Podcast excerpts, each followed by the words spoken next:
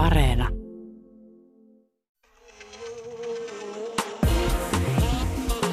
Ylepuhe ja Yle Areena. Naisasiatoimisto Kaartamo et Tapanainen.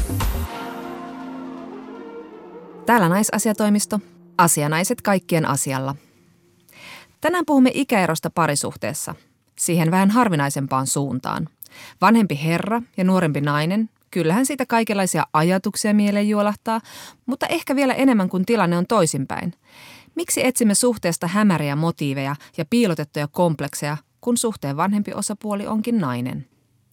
Vieraaksemme saapuu dosentti ja esoterian tutkija Tiina Mahlamäki, joka kertoo meille sukupuolen merkityksestä salatieteen eri traditioissa. Miten erottaa vakavasti otettavat esoterikot niistä hörhöistä, jotka hylkäävät tieteen ja hurahtavat rokotevastaisiin salaliittopiireihin? Näillä mennään kohti maailmanlopun peruuttamista. Vai mitä Outi? Mä huomaan, että sulla on tänään ripsaria. Mikä on syy tähän poikkeustapaukseen? Laitan rokotemeikin. Mä tein saman viime viikolla. Niin sähän siis myös tatuoit käsivarteesi pienen maalitaulun ja nyt sen keskellä on laastari. No halusin varmistaa, että osuu. Voimmeko onnitella toisiamme? Onneksi olkoon. Kätelläänkö oikein? Nyt voidaan kätellä. No niin. No niin. Mutta mitäs muuta oot puuhastellut? Olen ehtinyt myös tyypilliseen sukupuolittuneeseen tapaani olla hyvin kohtelias nuorinainen. Avannut ovia ja tervehtynyt tuntemattomia lenkkipolulla ja miettinyt sitten sitäkin, että miksi mua ei yhtään vaivaa olla tämmöinen ystävällinen kanssakulkija, kun joillakin tuntuu olevan kovin suuria ristiriitoja tässä, että voiko neidon pudonnutta nenäliinaa nostaa ilman, että modernit intersektionaaliset feministit tulee kanseloimaan. Joo, mutta kyllähän toi on totta, että näistä kohtaamisista on tullut tämmöinen miinakenttä ainakin joidenkin mielestä. Joissakin somekeskusteluissa aika usein leimahtaa semmoinen väittely, että kun tosiaan ei enää mitään voi tehdä, kun ei uskalla, koska sitten naiset tulkitsee sen kauniin eleen, kuten oven avaamisen tai tuolin alle auttamisen tai auton oven avaamisen, niin se tulkitaan heti jotenkin tämmöiseksi mikroaggressioksi, että se on niin kuin alentavaa ja nyt ei enää tiedä, että miten tässä toimii herrasmiehenä maailmassa. Niin yleensä olen ihan itseni auttanut pöydän alle. Mutta kukaan on auttanut sinut sieltä ylös? Minä. Mutta joo, tämä on tosiaan kiinnostava aihe. Voiko olla enää vanhanaikainen herrasmies? Mm. Ja mun nähdäkseni tähän keskusteluun on alkanut nyt tulla kuitenkin niin kuin vähän uusia sävyjä, että, että kyllä tämä kaikki yhteiskunnassa vellova feministinen diskurssi on aiheuttanut sen, että moni mies tajuaa kyllä, että tämä on tosiaankin aika monimutkainen kysymys sillä lailla, että, että voisiko tähän liittyä jotain sukupuolittunutta probleemia tosiaan, kun miehet tällä lailla auttaa ja huomioi naisia. Mutta vain naisia. Niin, just niin. Ja sen takia se ele tuntuukin usein enemmänkin väheksyvältä kuin sitten taas huomaavaiselta. Mm. Eli siis kyllä mä luulen, että tämän keskustelun myötä on alettu nähdä, että siihen liittyy se tietty mikroaggressio – mistä naiset on puhunut. Eli siis tämä mikroaggressiohan on määritelty niin, että se on semmoista tahatonta ja huomaamatonta loukkaavaa kommentointia tai tekemistä, joka kohdistuu vähemmistöryhmään tai sen edustajan, ja tässä kohtaa nyt siis myös naisetkin lasketaan, ja joka sitten taas vahvistaa tätä ryhmää kohtaan tunnettuja stereotypioita, kuten vaikkapa nainen, heikompi astia. Mm tätä mikroaggression kokemustahan helposti pilkataan ja vähätellään myös niin kuin näissä yhteyksissä, kun naiset sanoivat, että ei nyt niin hirveästi tarvitsisi nyt siinä pokkuroida. Niin sehän vasta onkin vähättelevää. Joku voisi sanoa sitä itsessään mikroaggressiivisuudeksi, koska siinähän kävellään toisen näkemyksen ja kokemuksen yli. Et siis jos joku nainen pitää miehen niin sanottua herrasmiesmäisyyttä, semmoisia elkeitä alentavina, niin se on kyllä ihan oikea kokemus ja sitten se liittyy siihen monimutkaiseen patriarkkaiseen vyyhtiin, jossa nainen nähdään just vähän siinä heikompana tai autettavana – olentona, tavallaan niin kuin lapsena, joka ei ole niin kuin kyvykäs. Ja sitten toisaalta taas näin, että niin kuin miestä varten olevana olentona, joka elämässään syvästi nauttii ennen kaikkea siitä miehen huomiosta. Joo, ja jos joku mulle nyt vaikka jotenkin suureleisesti avaa oven, niin mä huomaan, että menen siihen mulle tulee sellainen tarve rikkoa se asetelma, koska siinä tulee niin tietoiseksi sitä omasta sukupuolesta, että tekee mieli tehdä joku kainalopieru tai, tai vitsailla tai, tai röyhtäistä kovaa äänen, kun marssii siitä aukipidetystä ovesta sisään. Se ei tunnu vilpittömältä ja se tuntuu vaan jotenkin just alentuvalta. Mutta siis mitä sä oot? Miten sä suhtaudut tähän? No tota, tietenkin just toi, mitä sanoit, että et kyllähän tuossa on toi, että usein kun tulee niin kuin naisena tietoiseksi sukupuolesta, niin se valitettavasti saattaa niin kuin liittyä joku ehkä alentuva sävy, pilkka tai epäilys tai jotain tällaista. Mä en epäile, etteikö niin miehillä olisi myös tämmöisiä kokemuksia. Mutta näin tämä vaan niin kuin on nyt oman kokemuksen mukaan mennyt. Mutta mua ei sinänsä niin kuin haittaa ovien availu. Sehän olisi kauhean kurja, jos ihmiset niin kuin heittäisi sen oven niin kuin aina naamaa. Mutta että tietenkin, jos se niin kuin oven avaaminen on semmoinen niin hirveän niin kuin suuri eleistä, että pyysähdytään siihen ja avataan se ja niin kuin niin kuin annetaan neidon mennä ensin, niin se on ihan eri asia, kun pidetään ovea auki, että niin kuin jokainen pääsee sieltä vuorollaan. Mm. Mutta sitten taas tällainen, että autetaan tuoli alle tai otetaan takki päältä, niin minun mielestä se on kyllä vähän vaivaannuttavaa, koska olen kyvykäs tekemään sen itse ja sitten just siinä on tämä aspekti, että et okei, on ystävällistä, jos sä teet sen tässä tilanteessa mulle ja sitten myös tolle toiselle miehelle, mutta muuten tämä liittyy jotenkin liikaa sukupuoleen ja se asettaa mun mielestä mut johonkin niin vähän heikennettyyn asemaan. Niin ja sitten näitä asetelmia niiden räikeyden näkänä sillä tavalla, että kääntää ne tekijät tai sukupuolet toisinpäin, niin kyllähän se tuntuu aika erikoiselta ajatella sitten toisinpäin, että, että nainen auttaa ihan tervettä ja kyvykästä miestä vaikkapa nyt laittamaan takin ylleen. Minun mielestä se tuntuisi niin kuin sen tyypin häpäisemiseltä. Niin, holhoavalta. Nyt Joo. ei ole kaikki kunnossa. Herrasmies on nauttinut vähän liikaa. Joo, joo. Ja, ja siis kohteliaisuustavat liittyy etikettiin ja historiallisesti naisten kohdalla etiketti on ollut myös tapa kontrolloida naista. Tästä on kirjoittanut muun muassa intialainen feministinen Svadle Digimedia. Eli nämä siis nämä perinteiset naiseen liittyvät siis ikiaikaiset etikettisäännöt on tämmöisiä, että älä istu jalat levällään, älä ole miehille liian ystävällinen, älä puhu liikaa, älä provosoi, älä provosoidu, älä pukeudu liian paljastaviin vaatteisiin. Ja kyllähän nämä on ihan tällaisia, mitä on niin edelleenkin tavallaan voimassa. Ja, ja tietenkin tällaisiin sääntöihin liittyy myös luokka, mutta just erityisesti sukupuoli. Eli miehet on saaneet ja saavat käyttäytyä säätyyn katsomatta paljon vapaammin ja vulgaarimmin. Että hieno nainenhan ei sit pidä meteliä itsestään ja ei varsinkaan kantele, ei vaadi, tyytyy osansa. Ja tästä voitaisiin sitten hypätä aika syvälle sinne patriarkaatin rotkoon ja niin edelleen. Niin ja just toi hyvä käytöksisyys, se liittyy myös tähän, että ei voi opponoida sitä herrasmiesmäistä käytöstä vastaan, koska se pitää ottaa vastaan. Se kuuluu just siihen semmoiseen kilttiin, hmm. hyvätapaiseen naiseuteen. Pitää olla hirveän ilahtunut siitä huomiosta. Ja myös se mua ärsyttää, täytyy hymyillä vienosti ja kiittää kauniisti. Hmm. Hmm.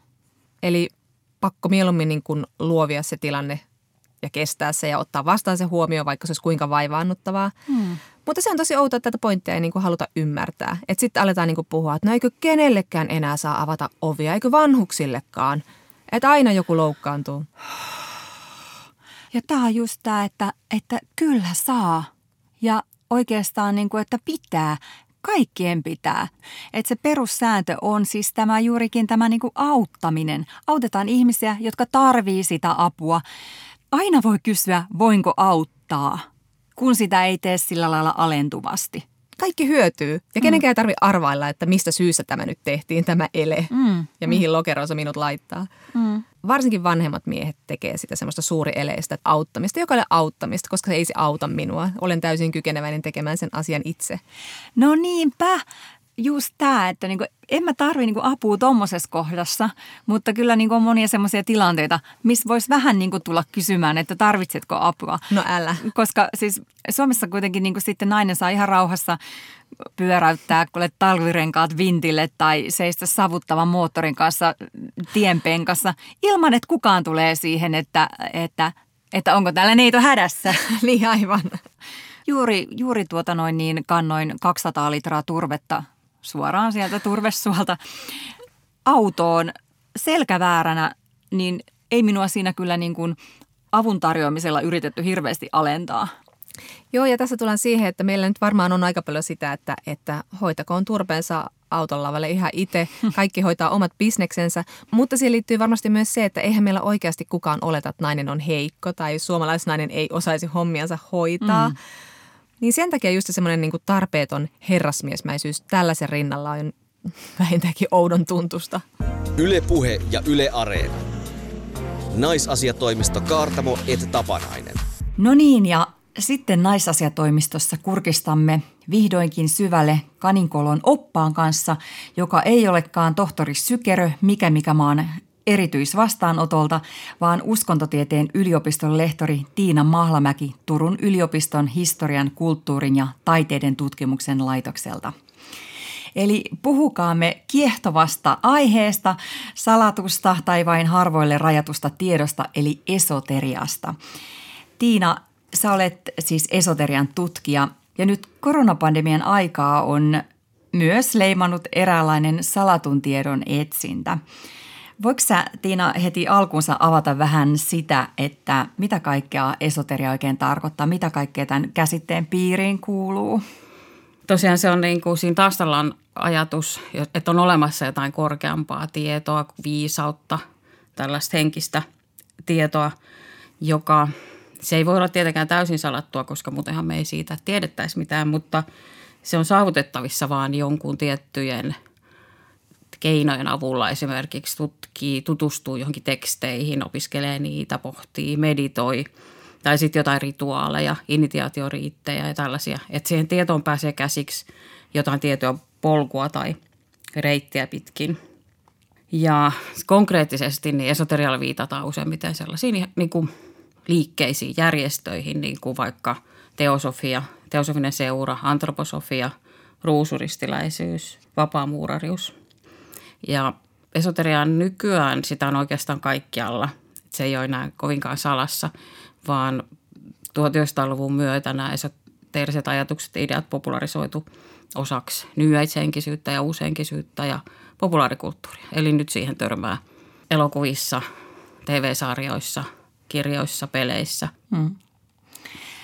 Miten nyt sitten esoteria yhdistyy nyt myös salaliittoteorioihin ja kasvain hyvinvointibisnekseen, mutta sitten myös tämmöistä niin ideologista rokotevastaisuutta ja viranomaisvastaisuutta. Mikä on tämä asioita nyt yhdistää? Kiinnostus sellaisiin niin vaihtoehtoisiin maailmankuviin ja maailmanselityksiin, vaikkapa vaihtoehtoisiin hoitomuotoihin tai – arkijärjen yrittäviin kokemuksiin ja tämmöisiin, niin ne, ne voi olla myös sellaisia reittejä, jotka avaa sitten polkuja tavallaan syvemmälle sinne metsään tai syvään päähän tai kaninkoloon, mistä nyt puhutaankin. Mutta ne voi myös herättää epäluuloa sit näitä niin kuin yleisiä vallitsevia käsityksiä maailmasta tai vaikkapa koululääketieteestä, koska monet esimerkiksi vaihtoehtohoitoja – tai täydentäviä hoitomuotoja käyttävät, niin saattaa sitten kokea vaikkapa lääkärin vastaanotolla vastustusta ja niin kuin, että heitä ei ymmärretä. Että sit, se on niin kuin sellainen molemminpuolinen epäluottamus, mikä sitten saattaa viedä, viedä sit kauemmas siitä niin kuin valtavirta-ajattelusta. Ja, ja voidaan nähdä sitten, että viranomaiset tai valtakulttuuri pyrkii hallitsemaan ja, ja pyrkii muokkaamaan käsityksen. Ja toki tietysti tämmöisenä niin kuin – epävarmoina aikoina halutaan sellaisia monimutkaisiin kysymyksiin yksinkertaisia selityksiä, niin monasti sitten tällaisista vaikka voi, voi löytyä semmoinen yksinkertainen selitys. Mutta se ei ole pelkästään niin kuin tämän pandemia-ajan juttu, vaikka nyt ne on totta kai niin kuin pinnalla kauhean vahvasti, mutta siitä oli kymmenen vuotta aikaa, kun julkaistiin sellainen artikkeli, jossa yhdistettiin salaliitoteoriat ja – henkisyys ja, ja luotiin sellainen käsite kuin conspirituality. Eli se on niin kuin ajatuksia, vaikka ne on niin kuin ihan eri suunnasta lähtee ja, ja ne on hyvin erilaisia liikkeitä, sellaiset niin kuin salaliittoajattelut, että on olemassa joku eliitti esimerkiksi.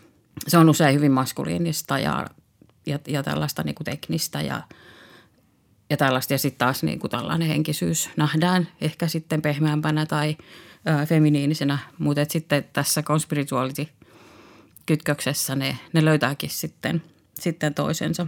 Joo, tämä onkin tota, jotenkin niin kuin jännä, kun sitten tuolla niin kuin ihan arjessa törmää vaikka johonkin hyvinvointityyppeihin, jotka on vaikka niin kuin hyvin rokotevastaisia ja viruksia tulee ja menee. Emme suostu käyttämään vaikka maskeja, iloa ja valoa ja sitä vähän silleen, että niin että te ette niin kuin, jotenkin ehkä itse näin, enkä minäkään nyt oikein ymmärrä yhteyttä, mutta teillä on joku yhteys siihen kuuanon shamaaniin, mutta niin kuin, näkeekö sitten tavallaan niin kuin, ihmiset sitä ehkä niin kuin, itse tätä omaa yhteyttään jopa tämmöiseen niin kuin ääri, äärijärjestötoimintaan sitten tuolla?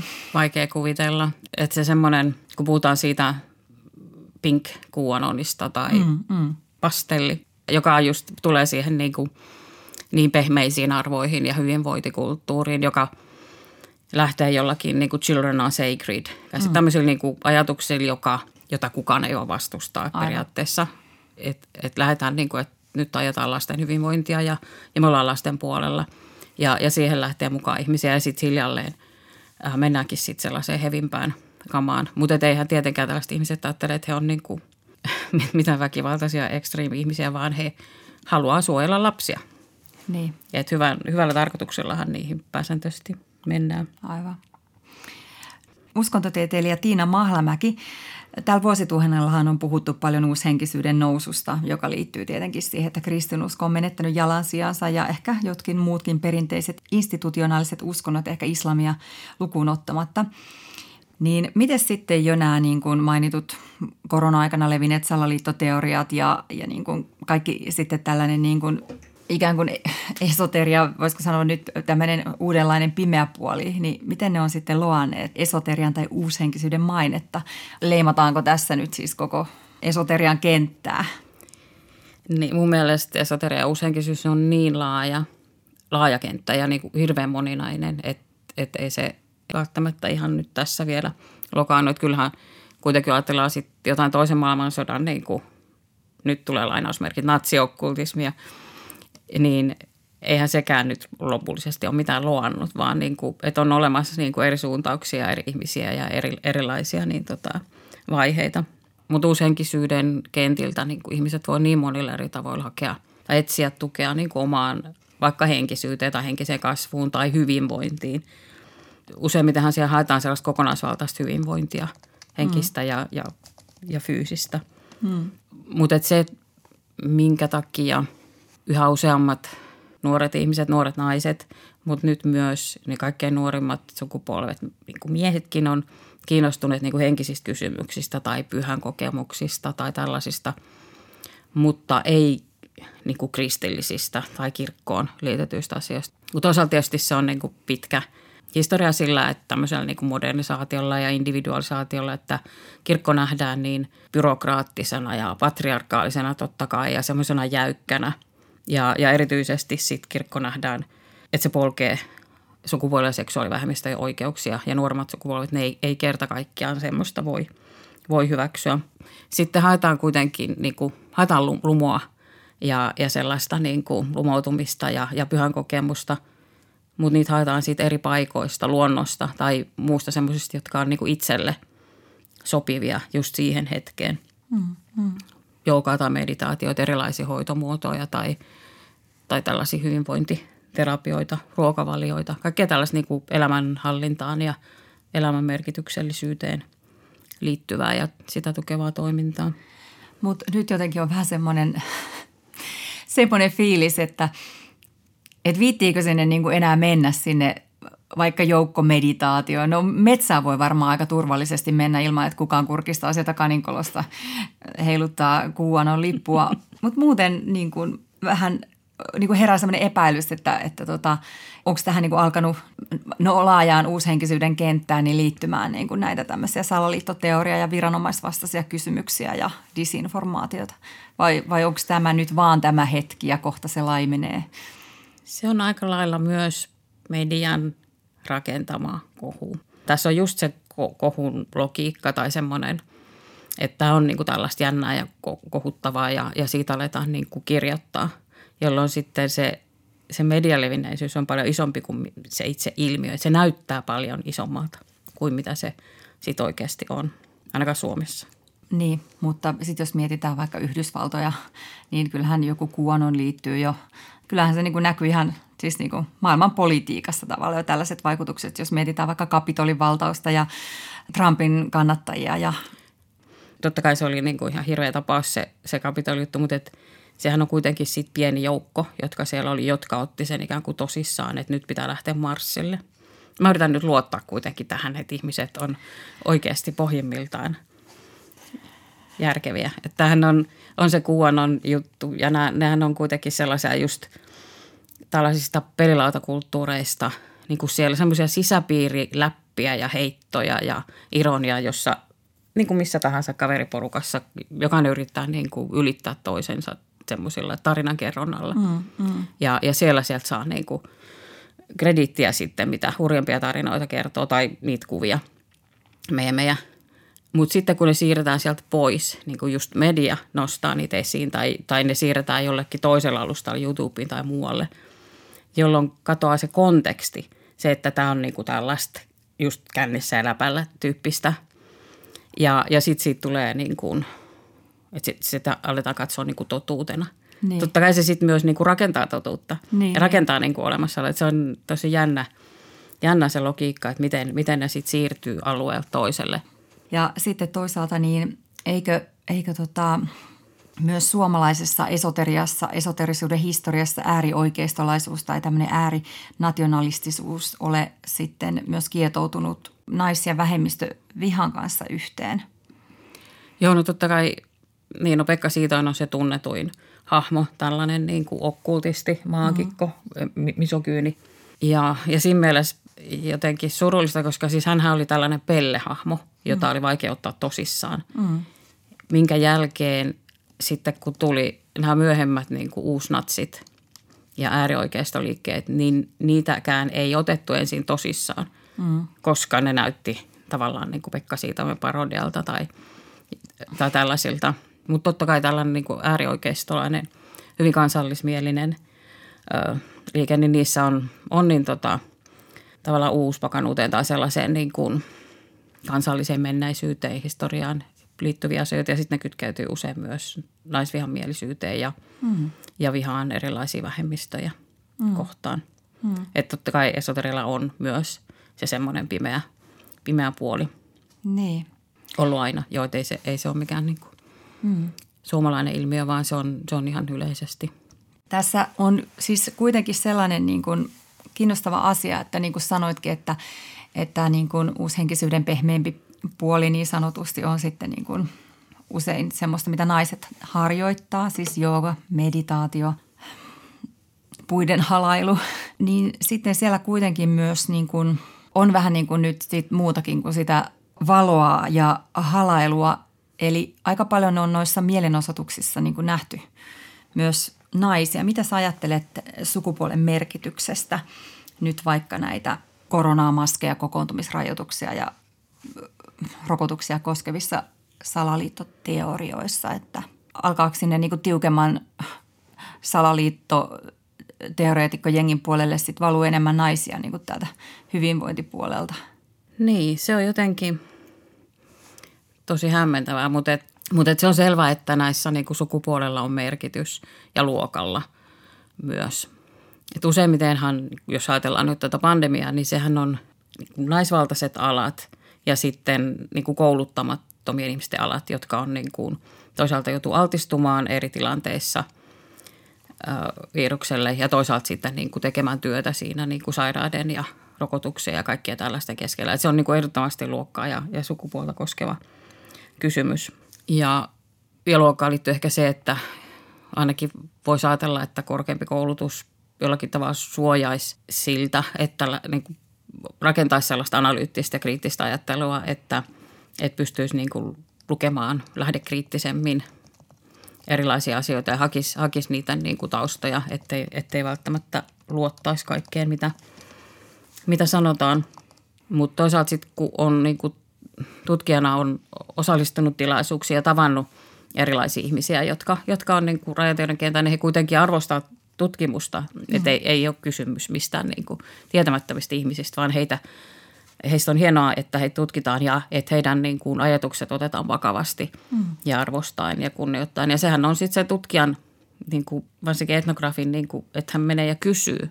Koska monethan niin kuin, se ajatellaan niin kuin rajatiedon kentällä kulkevat ihmiset, jotka käyvät vaikka hengätiedon tai, tai harjoittaa jotain tällaisia niin kuin rajatiedon alueella paranormaaleja juttuja ja tällaisia, niin, niin heillä voi olla kauhean niin kuin ikäviä kokemuksia – valtavirta yhteiskunnan kanssa. Että jos se vaikka lääkärissä menee sanomaan jotain niin kuin yliluonnollisista kokemuksista tai keskusteluista henkien kanssa, niin he saa jonkun diagnoosin tai, tai heitä katsotaan muuten niin kuin tosi pitkään.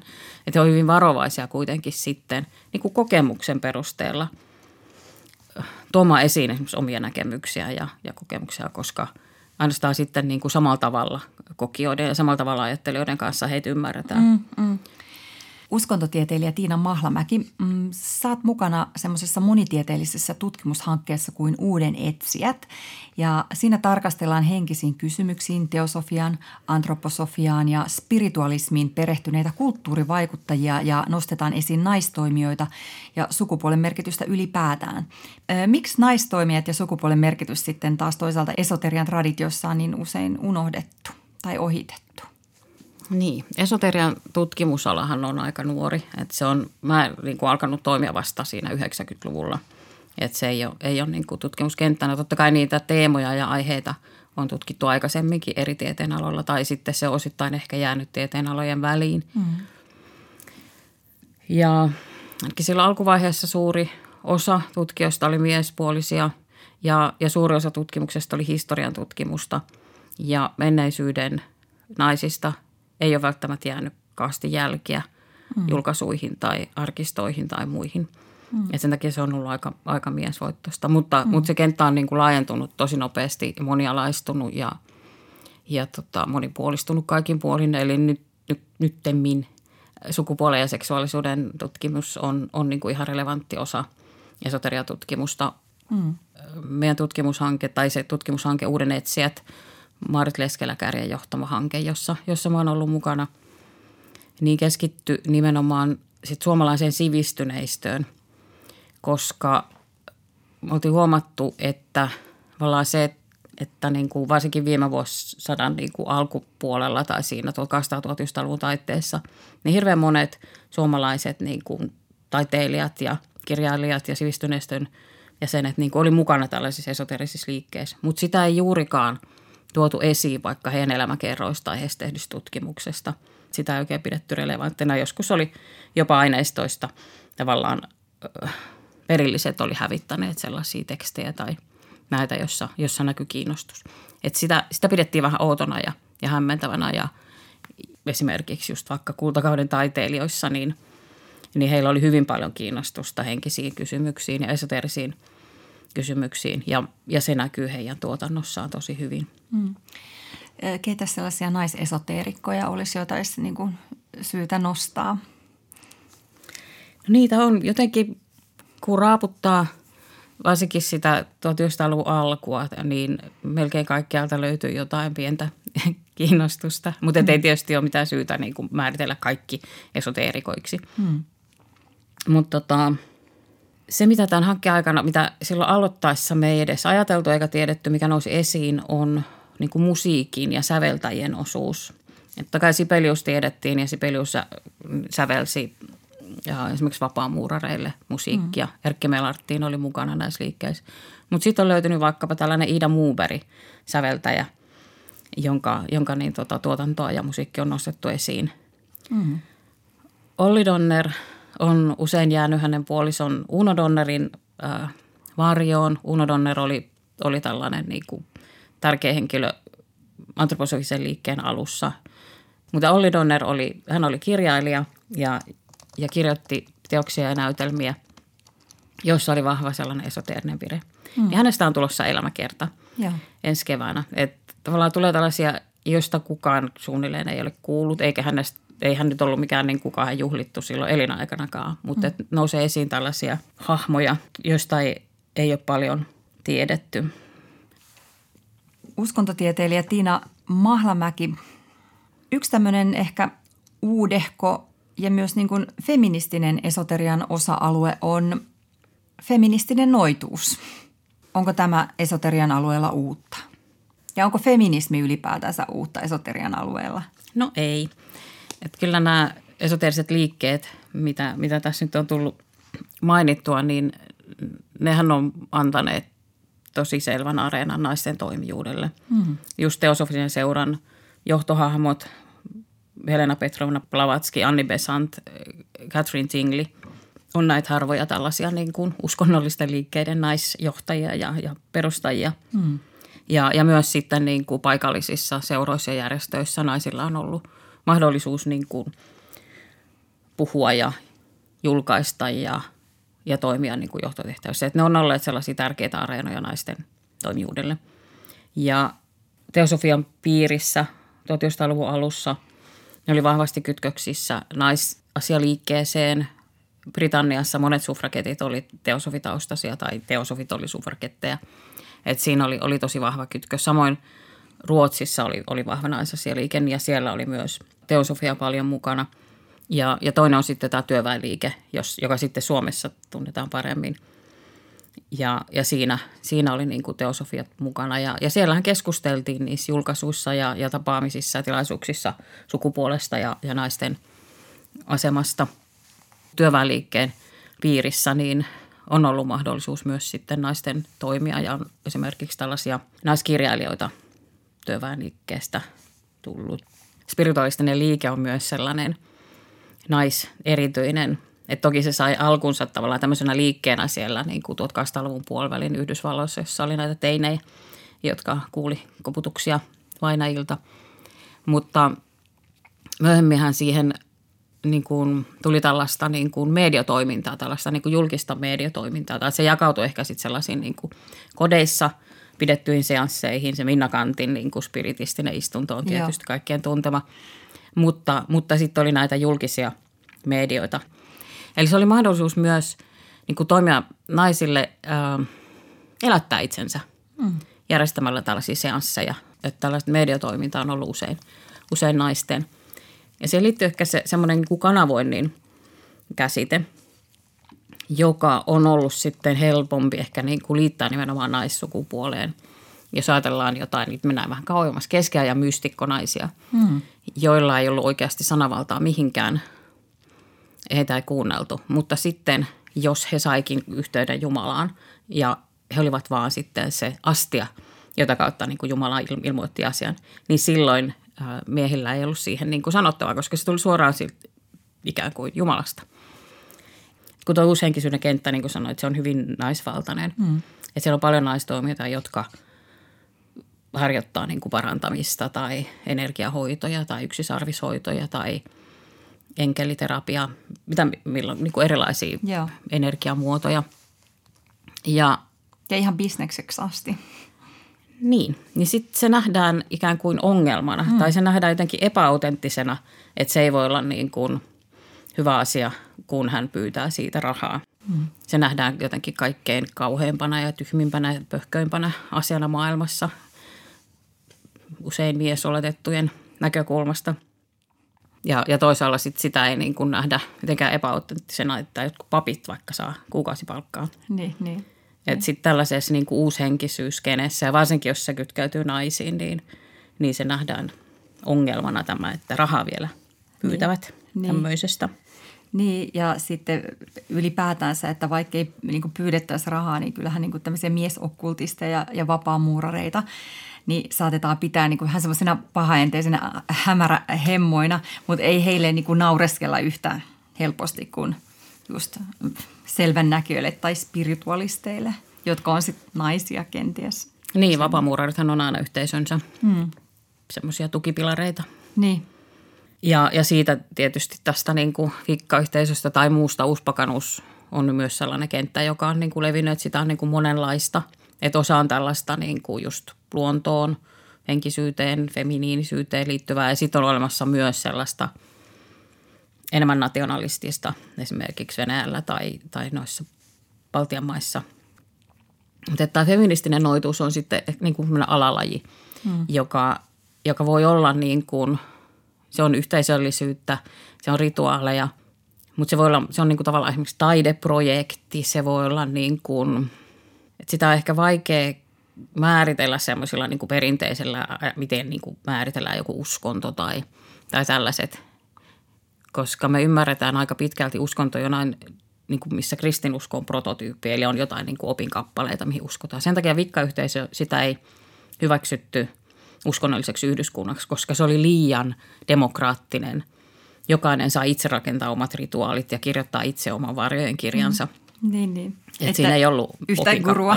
Niin, siinä ei ollut uskon tunnustusta, opinkappaletta ja näin. Ja, ja sitten se semmoinen, uskonto nähdään myös sellaisena, että joku asia, johonkin asiaan uskotaan sitten koko ajan. Hmm. Että se ei voi olla jotain sellaista, mikä jossain kohtaa ikään kuin aktualisoitiin, että nyt tehdään näitä rituaaleja ja nyt toimitaan yhdessä. Hmm. Tai että se voisi olla jotain leikkisää hmm. tai semmoista ikään kuin, entä jos – et, et tässä niin kuin feministisessä noituudessa on, on niin tota monenlaisia niin kuin päämääriä. Toki se on niin kuin just tällainen niin kuin hullut noidat tuhoaa patriarkaatin niin kuin tuolla roihuvuoressa jossain seinässä luki kauniisti.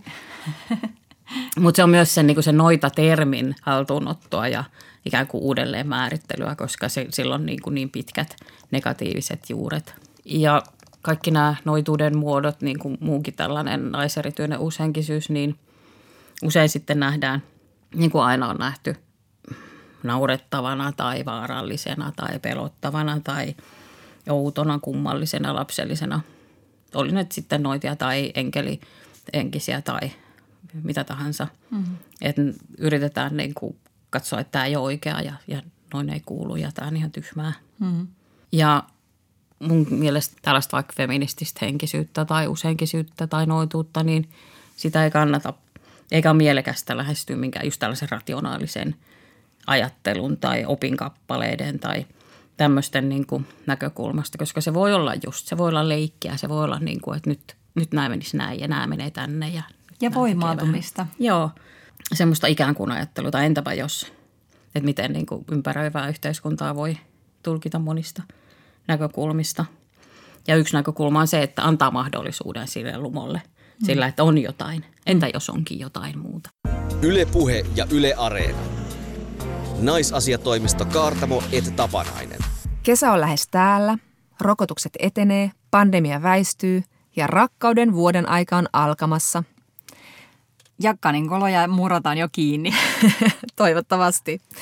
Eli nyt me puhutaan naisasiatoimistossa lemmestä. Hmm. Mutta tietenkin norminpurkutalkoo hengessä. Eli me puhutaan rakkaudesta nuoremman miehen ja vanhemman naisen välillä. Niin. Mehän ollaan totuttu ajattelemaan, että pariskuntien pitäisi olla suunnilleen samanikäisiä. Tai mies voi olla semmoiset puolitoista kolme vuotta vanhempi ja 13 senttiä pidempi.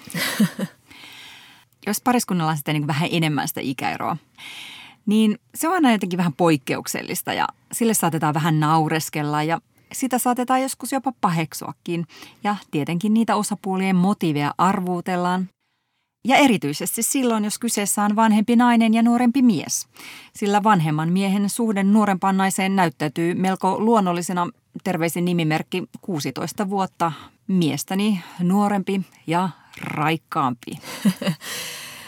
Joo, mutta kyllä mulla tulee esimerkiksi omasta lähipiiristä mieleen tämmöisiä niin kuin suuren ikäeron suhteita niin kuin vanhemman miehen ja nuoremman naisen välillä.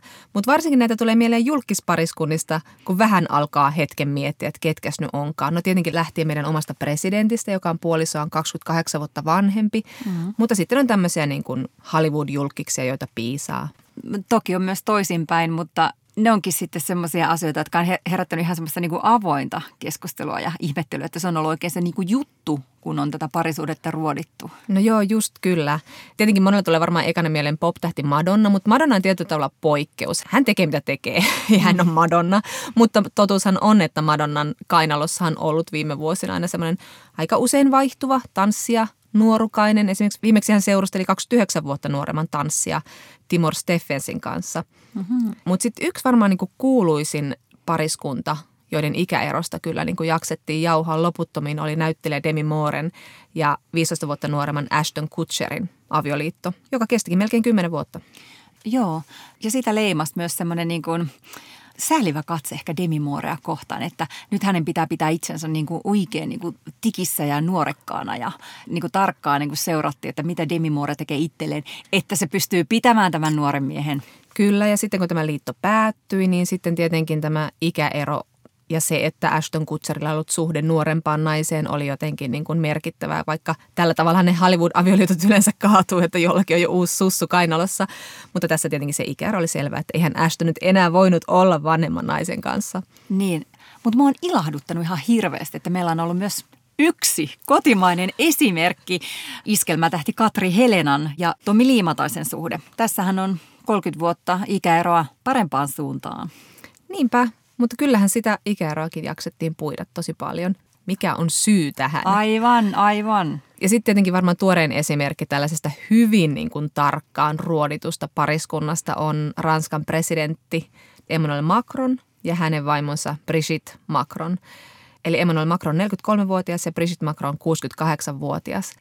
Ja tämä suhdehan alkoi vähän epäilyttävällä tavalla. Siis Brigitte hän oli siis Emmanuelen opettaja lukioaikoina. Eli he tapasivat todellakin silloin, kun Emmanuel oli alaikäinen, mutta ovat tietenkin vakuuttaneet, että suhde alkoi paljon myöhemmin.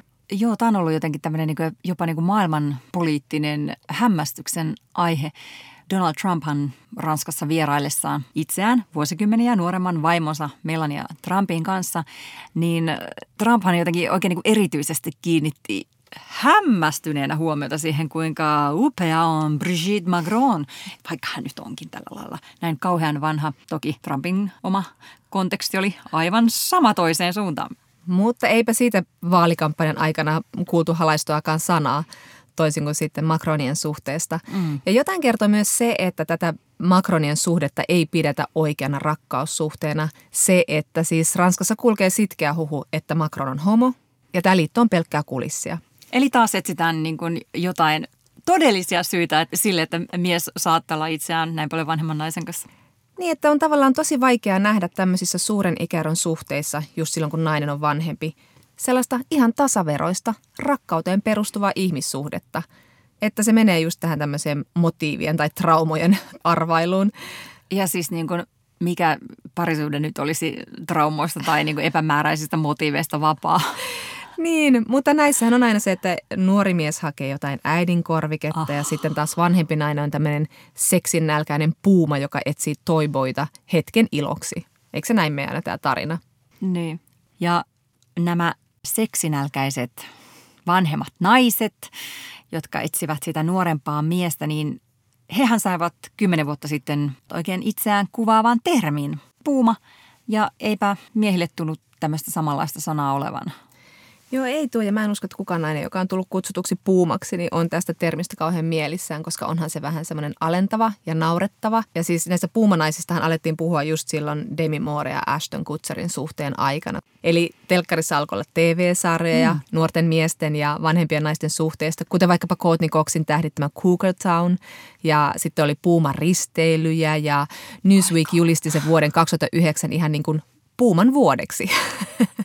Mutta tämän sinänsä niin kuin tämmöisen populaarikulttuurin tuoman termin taustalla oli ihan siis todellinen demografinen muutos, jossa siis yli nelikymppiset sinkkunaiset alkoi määritellä itse sitä, että minkä ikäisten miesten kanssa he oikeastaan voivatkaan seurustella. Hmm. Eli siis vaikka niin kuin sanoit tuossa alussa, niin yleensä Suomessakin pariskunnat on suurin piirtein samanikäisiä tai mies on jotain niin kuin kolme vuotta vanhempi, hmm. niin nämä suuren ikäeron suhteet on yleistynyt viimeisintä dataa on vuodelta 2012 ja silloin niin kuin Suomessa alle puolella prosentilla oli yli 10 vuoden ikäero. Mutta nyt tämä luku on varmasti paljon isompi, koska siis niin nämä suhteet on tosiaan yleistynyt. Niin. Ehkä tämä puhe puumanaisesta, ehkä se on sitten toisaalta niin kuin edesauttanut tällaista kehitystä. Siis, siis mua naurattaa, kun alkoi tämä puumahuuma, niin Yhdysvalloissa valittiin esimerkiksi ensimmäinen Miss Puuma. Valinnan teki tietenkin 20-30-vuotiaat miehet. Ihana meininki. Mutta siis se, että nämä ison ikäeron suhteet on yleistynyt myös niin kuin vanhempien naisten ja nuorempien miesten välillä, niin se vain yksisesti kertoo muutoksesta ajassa. Niin.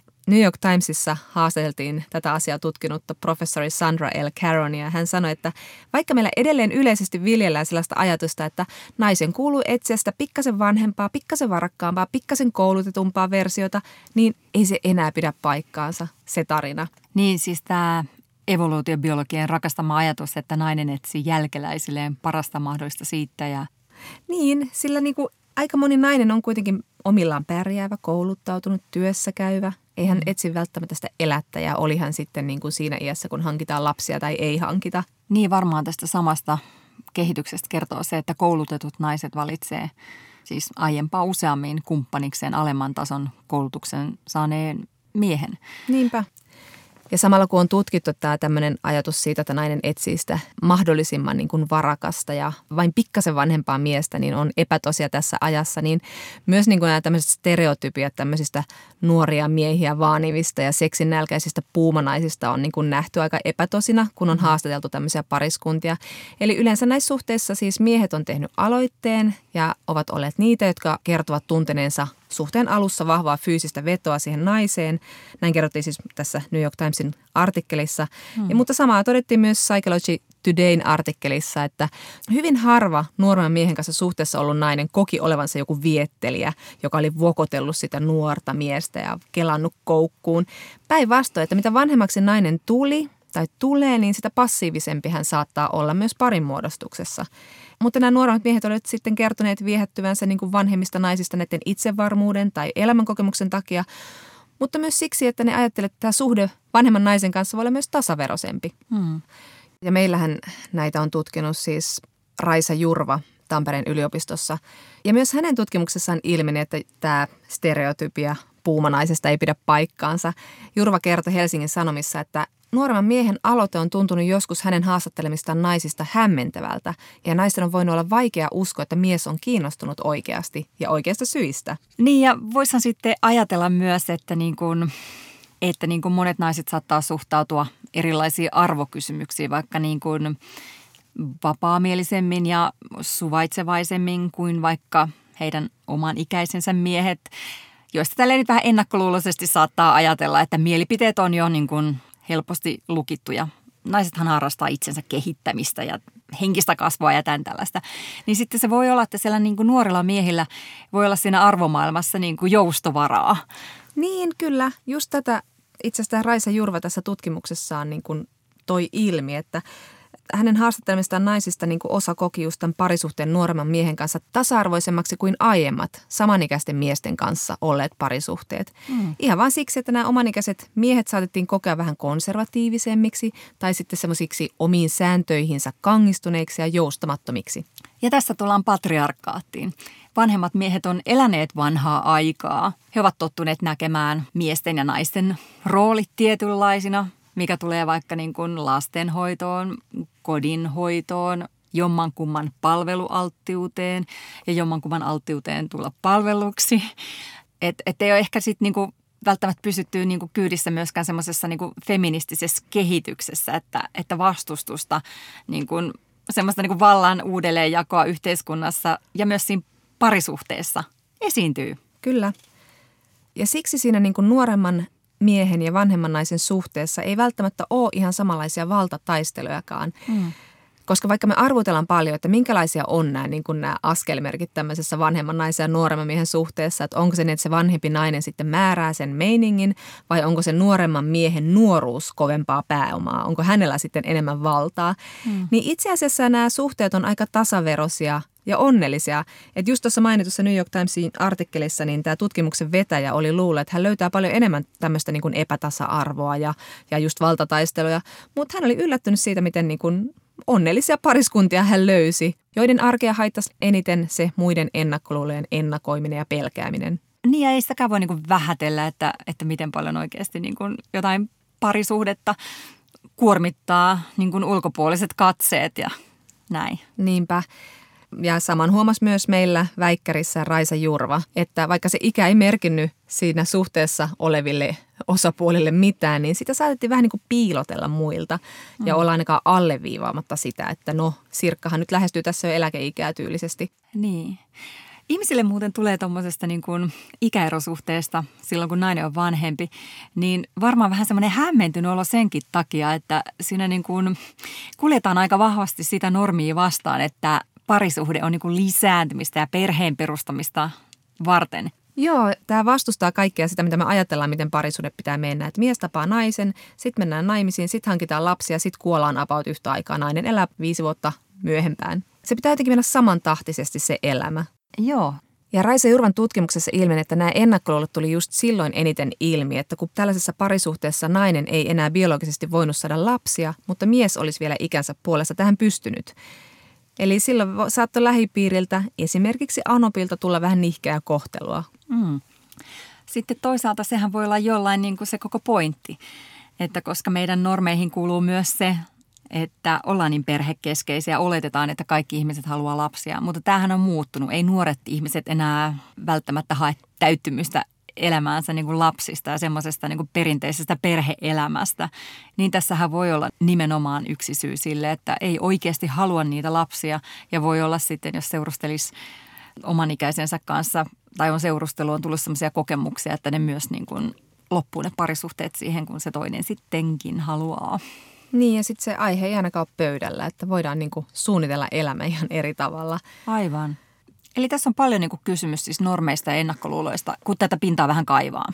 Joo, kyllä. Ja just se, että rikkoo sen yhden ison normin, eli sen ikäeronormin, niin sitten se voi myös edesauttaa siinä, että sä voit niinku rikkoa monta muutakin normia, mitä tulee siihen parisuhteeseen ja siihen järjestäytymiseen ja miten niinku miten ne ihmiset elää ja millaisissa asetelmissa siinä suhteessa. Koska meillähän on tosi lukitut asetelmat siitä, minkälainen on heteroparisuhde. Niin ja sitten kaikki tämmöiset, että voiko tässä parisuhteessa olla myös niin kuin muita osapuolia, onko tämä avoin vai onko tämä sulkeutunut. Että kun normista vähän särkee kulmaa, niin sieltähän pääsee kaikkea muutakin jännittävää sisään, jos halutaan päästää. Niin, niinpä. Ja yksi alue tietenkin, missä niitä normeja voidaan rikkoa, on seksi. Esimerkiksi Psychology Todayn toisessa artikkelissa julkaistiin tämmöinen tutkimus, jossa naiset kertoivat, että niin kuin he saivat myös seksissä rikkoa semmoiset tietynlaiset sukupuoliroolit. He mm-hmm. saivat olla itse varmempia, he saivat näyttää kokemuksensa, koska se kuului asiaan, että sä oot kokenut jo tietyssä iässä, eikä sä tarvinnut niin kuin piilotella. Mm. Mutta tätä, just tätä niin kuin normimukaisen elävän kahlitsevuutta, niin tämä tuli ilmi just tässä Raisa Jurvankin väikkärissä, että Eli näiden naisten haastattelusta tuli ilmi, että tämä suhde nuorempaan mieheen voi tosiaan vapauttaa niin kuin olemaan se, kuka on. Et vaikka me paljon puhutaan sellaisesta, niin kuin, että kuka tahansa saa nykyisin rakastaa ketä tahansa, niin loppupeleissä kuinka totta se onkaan vielä. Kyllähän me paljon peilataan niitä omia, niin sanotusti omia vapaita valintojamme just siihen, että mikä on kulttuurisesti hyväksyttyä ja mitä meiltä odotetaan. Mutta just niin kuin kaikki menee käsi kädessä, niin ehkä tähänkin voisi auttaa, että niin kuin mitään normin vastaisia parisuhteita ei nyt niin ihmeteltäisi, että liittyy ne sitten ikäeroon tai sukupuoleen tai ihonvärin tai niin kuin yhtään mihinkään, koska niin kuin, sehän auttaa niin kuin kaikkea ja, ja loppuviimeksi myös sitten niin kuin itseä tekemään kaikenlaisia ratkaisuja. Mm, niin.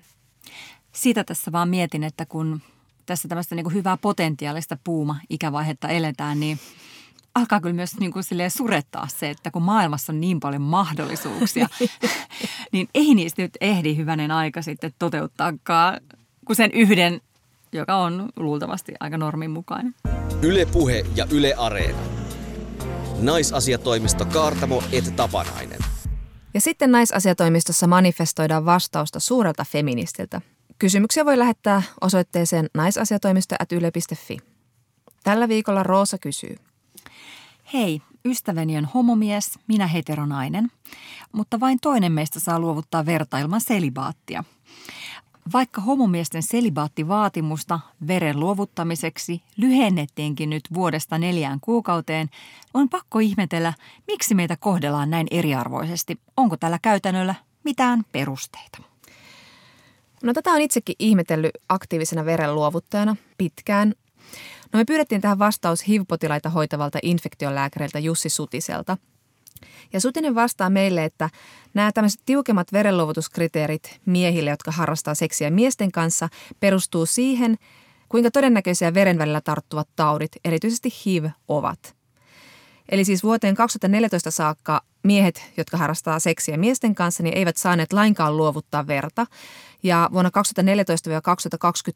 2014-2021 se muuttui niin, että piti olla vuoden selibaatti ennen verenluovutusta. Ja nyt se on sitten tosiaan neljä kuukautta. Ja tänä aikana ei ole todettu, että tämä verisiirtoturvallisuus olisi vaarantunut. Eli tilanne on pysynyt oikein hyvänä ja turvallisena. Mm. Sutisen mukaan tosiasia kuitenkin on, että miehellä, joka harrastaa seksiä miehen kanssa, on moninkertainen riski olla tietämättään HIV-positiivinen verrattuna heteronaiseen. Heteronainenkaan ei saa luovuttaa verta, jos hänellä on ollut uusi seksikumppani neljän kuukauden aikana. Samoin seksin ostaminen ja myyminen aiheuttaa tämän saman neljän kuukauden mittaisen esteen. Sutinen sanoi, että ongelma tulee siinä vaiheessa, kun vertaillaan pitkäaikaisessa parisuhteessa eläviä. Eli pitkäaikaisessa parisuhteessa oleva hetero voi harrastaa seksiä ja luovuttaa verta, mutta homomiehen pitää olla sitten selipaatissa se neljä kuukautta, vaikka hän olisi yhtä lailla pitkässä parisuhteessa. Ja vaikka tässä onkin taustalla riskien laskeminen, niin tästä epätasa-arvoisuudesta on yhdenvertaisuusvaltuutettu huomauttanutkin. Aikamoinen vaatimus, että pitää olla neljä kuukautta harrastamatta parisuhteessaan seksiä, että voi luovuttaa verta. Mutta infektiolääkäri Jussi Sutinen sanoi, että ykkösprioriteetti näissä asioissa on aina verituotteiden turvallisuus ja lisätietoa tarvitaan ja sitä tullaan vielä saamaankin myös muista maista, sillä muun muassa Englannissa suunnitellaan otettavaksi käyttöön kokonaan yksilöllisen riskiarvioon perustuva verenluovutusarvio. Mm. Ja Sutinen uskoo, että lisääntyneen tiedon myötä myös niin kuin homomiesten ja miesten, jotka harrastavat seksiä miesten kanssa, niin heidän verenluovutusesteet varmasti vähenevät aikaa myöten. Eli katsotaan, että homomies parisuhteessaan harrastaa seksiä vain kumppaninsa kanssa ja ihan siinä missä heterosuhteessakin. Niin. Näin siis tällä kerralla. Ensi kerralla puhumme muun muassa siitä, miksi nainen joutuu kärsimään, jos hänellä on kunnon uljas klyyvari. Oho, anteeksi, ne nausu mikkiin. Nyt näkemiin. Näkemiin. Ylepuhe ja Yle Areena. Naisasiatoimisto Kaartamo et Tapanainen.